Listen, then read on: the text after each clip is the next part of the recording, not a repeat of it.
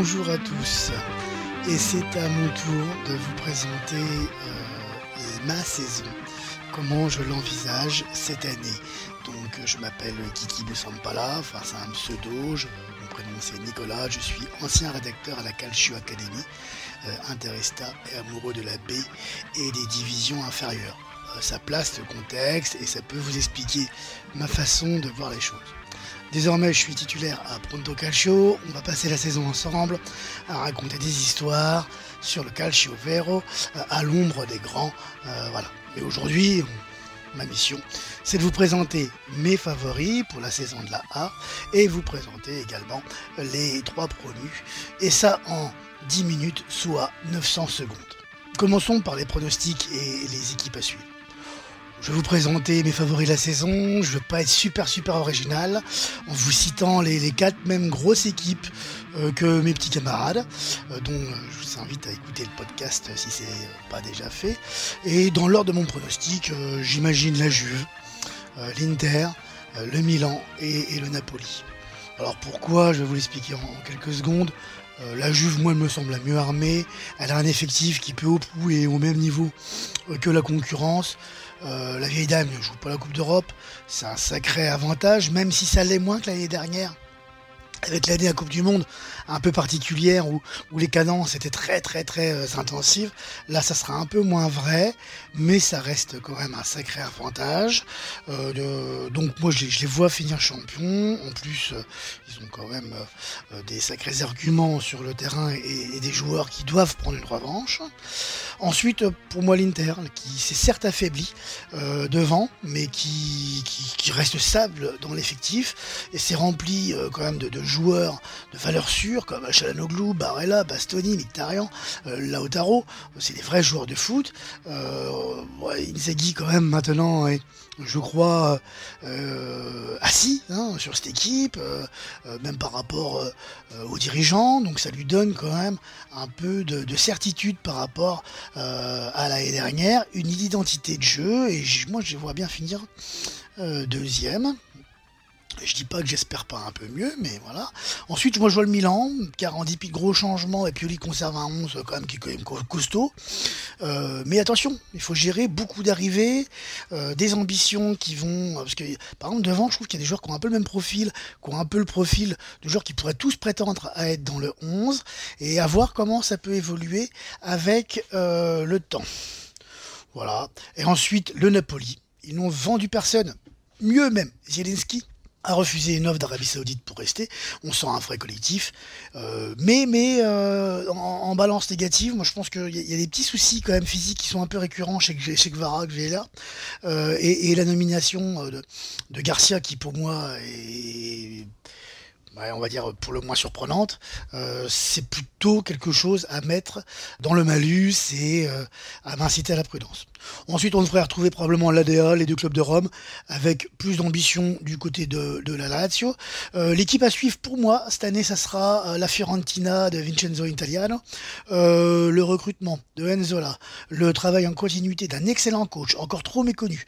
je trouve que c'est un coach, on ne parle pas assez de lui par rapport à tout ce qu'il peut amener et ce qu'il peut faire. Euh, il a fait un sacré boulot avec Spezia, faut pas oublier. Et là, je trouve quand même qu'il euh, a quand même de quoi faire cette année, je le vois bien. Je le vois bien.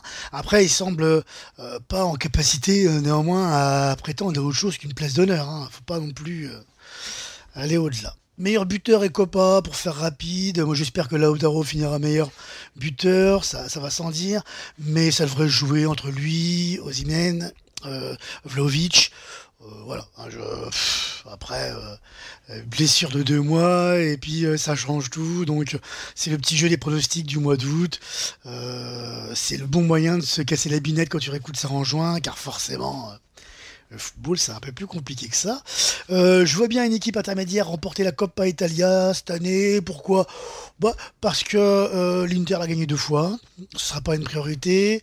Je vois la Juve bien cette année ça sera probablement pas non plus la priorité, même si bon, il n'y a plus qu'il n'y a pas de Coupe d'Europe, ça peut donner un, petit plus. Euh, voilà, après il y a plein d'équipes qui peuvent la gagner. Je dis pourquoi pas la Fio ou la Lazio cette année. Donc on va passer au focus de nos trois promus.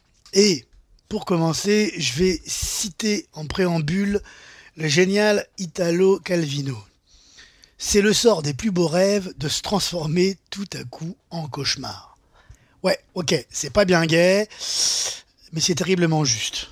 L'heure des sourires de juin a désormais laissé la place à des sourires et pour le moins crispés. L'heure n'est plus à la joie, certainement pas, mais au travail, afin d'éviter l'écueil d'une redescente immédiate. Bah allez, on va commencer par euh, Frosinone, qui est le champion de la. C'est leur troisième année en A. 2015-2016, 2018-2019 et cette année. Euh, ça marche pas super super. Chaque année, euh, voilà, d'après, souvent un peu cata, euh, et avec une redescente immédiate. Cette année, ils vont essayer de se maintenir, mais on va se parler franchement, c'est pas gagné d'avance. Ils ont tellement mal géré l'intersaison que, que je sais même pas par quoi commencer. On va parler du banc, tiens. Euh, c'est important. Euh, c'est le chef d'orchestre. C'est celui qui peut transformer une troupe anonyme en, en une armée euh, vaillante et, compétitive. Eh ben, Frost Donné, c'est quand même le champion, hein en titre et avec la manière. Hein. Ils ont logiquement une base solide, quelques certitudes. Fabio Grosso, lui, il a préféré jeter l'éponge et pas se faire virer un peu à la, à la pipeau quand il était à Benevento, rappelez-vous, il fait monter euh, Benevento, il fait un boulot de fou. Et puis euh, en novembre, quand ça va moins bien, paf, il est viré pour un résultat qui finalement revient au même, car Benevento descendra en fin de saison. Eh ben pour éviter ça, parce qu'il sent bien qu'au niveau des moyens, ça va être euh, ben, moyen justement, euh, ben, il préfère jeter l'éponge, il a approché par Marseille, il a une offre même de la Doria, il était le choix numéro 1 avant Pirlo. Hein. Euh, voilà. Mais l'ancien lyonnais est encore sans contrat. Ça veut dire que, bon ben Marseille, je ne sais pas s'il y a eu vraiment une approche officielle, car je pense qu'il ça aurait pu l'intéresser le garçon, et puis ben, lui prétendait à autre chose de mieux que la Samp, surtout vu la situation de la Samp actuelle. Bref, c'est un détail, mais euh, lui, il est parti et le board se retrouve sans coach. Et les dirigeants choisissent de nommer Eusebio Di Francesco, qui a un parcours d'entraîneur il faut bien l'avouer, assez anonyme pour l'ancien international italien. On se rappelle notamment d'un passage euh, moyen moyen à la Roma. Bon, c'était le Roma qui avait aussi ses difficultés, mais c'était pas euh, flamboyant euh, du tout, du tout. il est monté avec Sassou, Sassuolo en 2013, je crois. il était champion de Série B, mais voilà, c'est pas, pas une garantie. Enfin c'est pas l'entraîneur qui va hyper, qui va dire ah, voilà. Au niveau du recrutement, euh, Frosinone est resté calme. Il n'y a pas vraiment de renfort significatif en dehors de l'Uruguayen. Au délicieux patronyme, euh, j'ai nommé J'aime Baise.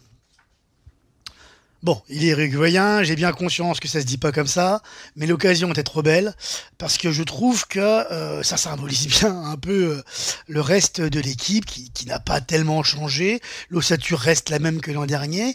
Alors, euh, l'ensemble semble trop faible pour prétendre à autre chose qu'une lutte désespérée mais vaine pour le maintien, hein, sincèrement. bon, après, on sait pas. Il y a Suni ou Cuni, ça dépend, c'est avec Jembez, ça, ça peut être pas mal, prêté par le Bayern ou le géorgien euh, Gvernadze. Là, c'est un peu le truc, parce que j'ai lu un peu la presse euh, locale, et puis euh, bah, ça s'enflamme assez rapidement, parce que dès qu'il y a un géorgien qui arrive, maintenant, depuis qu'il y a Gvara, en fait, ils, espèrent tous avoir bon tirage. Alors ça se trouve, ils auront bon, Gvernadze va être un super joueur, et Frosinone va pouvoir se maintenir grâce à lui, mais euh, peut-être pas. Au milieu, euh, il faudra suivre Breccianini, euh, qui a fait une super saison à Cosenza, et ça a été un des principaux artisans du maintien des Calabrais en B. il a vraiment pris une ampleur cette année qui, qui ne parvenait pas à prendre de ces dernières années avant. C'est un jeune espoir, mais je pense vraiment qu'il est en, en capacité, je dirais pas de porter, mais de, de s'imposer dans ce milieu de terrain. Euh, ça sera donc compliqué dans ces conditions pour le troisième club de la de se maintenir, mais à cœur vaillant, rien d'impossible, alors on ne sait jamais, le collectif peut compenser le manque d'individualité. Euh, peut-être, mais est-il capable de surmonter euh, cet été le départ d'un coach et un mercato un peu poussif? J'en suis moins sûr.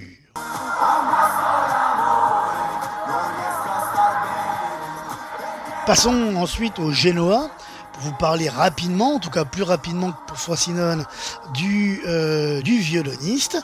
Alors si vous écoutez euh, régulièrement Pronto Calcio, vous connaissez la jolie histoire de Gilardino avec le Genoa.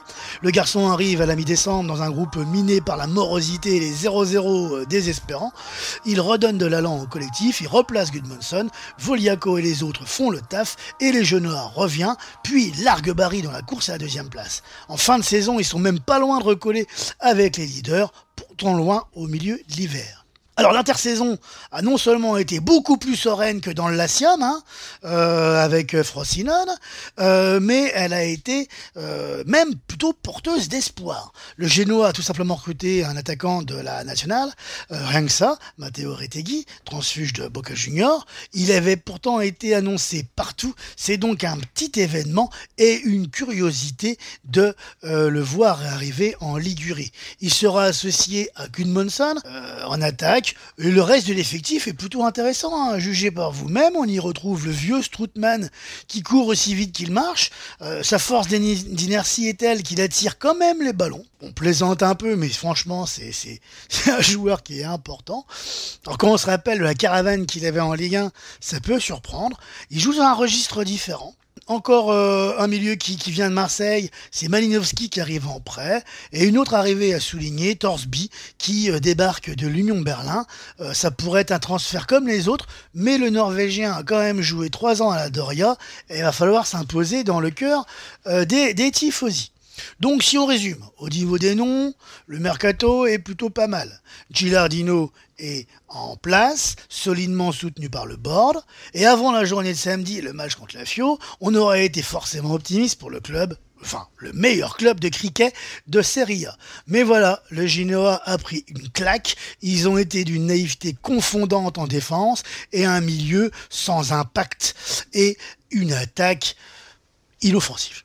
Les tifosi ont affiché fièrement le retour des Griffonies, le stade était plein, mais la fête est gâchée et le constat après 90 minutes peut inquiéter. Alors je vois malgré tout le Genoa se maintenir, mais il va falloir se battre. Et on va finir par Cagliari et le sorcier Ranieri.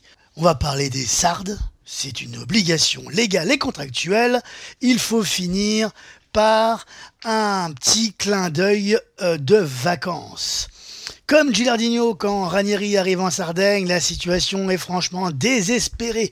Englué au milieu de tableau, les observateurs étaient même assez dubitatifs sur l'arrivée de Zen Tinkerman. Vous très cet accent fabuleux, alias le bricoleur. Ses plus belles années semblaient derrière lui.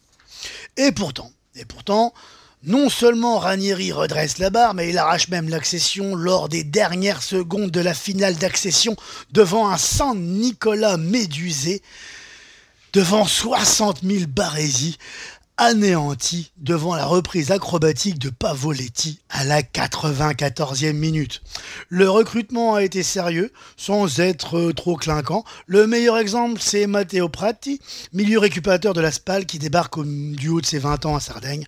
On vous invite également à suivre Souleymana, transfuge de l'Elas et qui sera en concurrence directe avec Pratti. On pourrait également vous parler de Yanko qui n'a pas laissé que des bons souvenirs à la Samp, de Shomurodov qui aura peut-être cette année encore sa chance dans la rotation.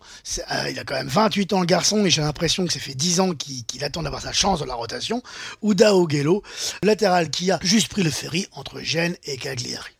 Au-delà du recrutement, Cagliari s'appuie sur les joueurs de l'année dernière, et si la Padula est blessé pour une, opération à la cheville, on ne le reverra pas avant trois mois. Ranieri peut s'appuyer sur Makumbu, 25 ans, un milieu infatigable, et qui peut être une des bonnes surprises de cette saison en Serie A, et Zito Luvumbo, 21 ans, petite perle de l'attaque, qui risque d'avoir du temps de jeu cette année, et qui, pareil, risque de faire parler de lui. Mais il ne faut pas se tromper, l'homme fort de Cagliari, c'est Ranieri et personne d'autre.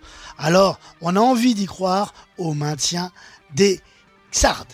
Voilà, j'ai enfin terminé et je n'ai pas du tout respecté le timing, c'était couru d'avance.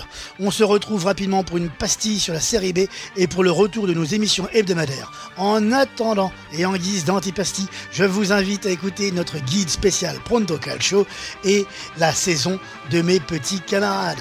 Allez, ciao à tutti, bisous bisous, baci baci.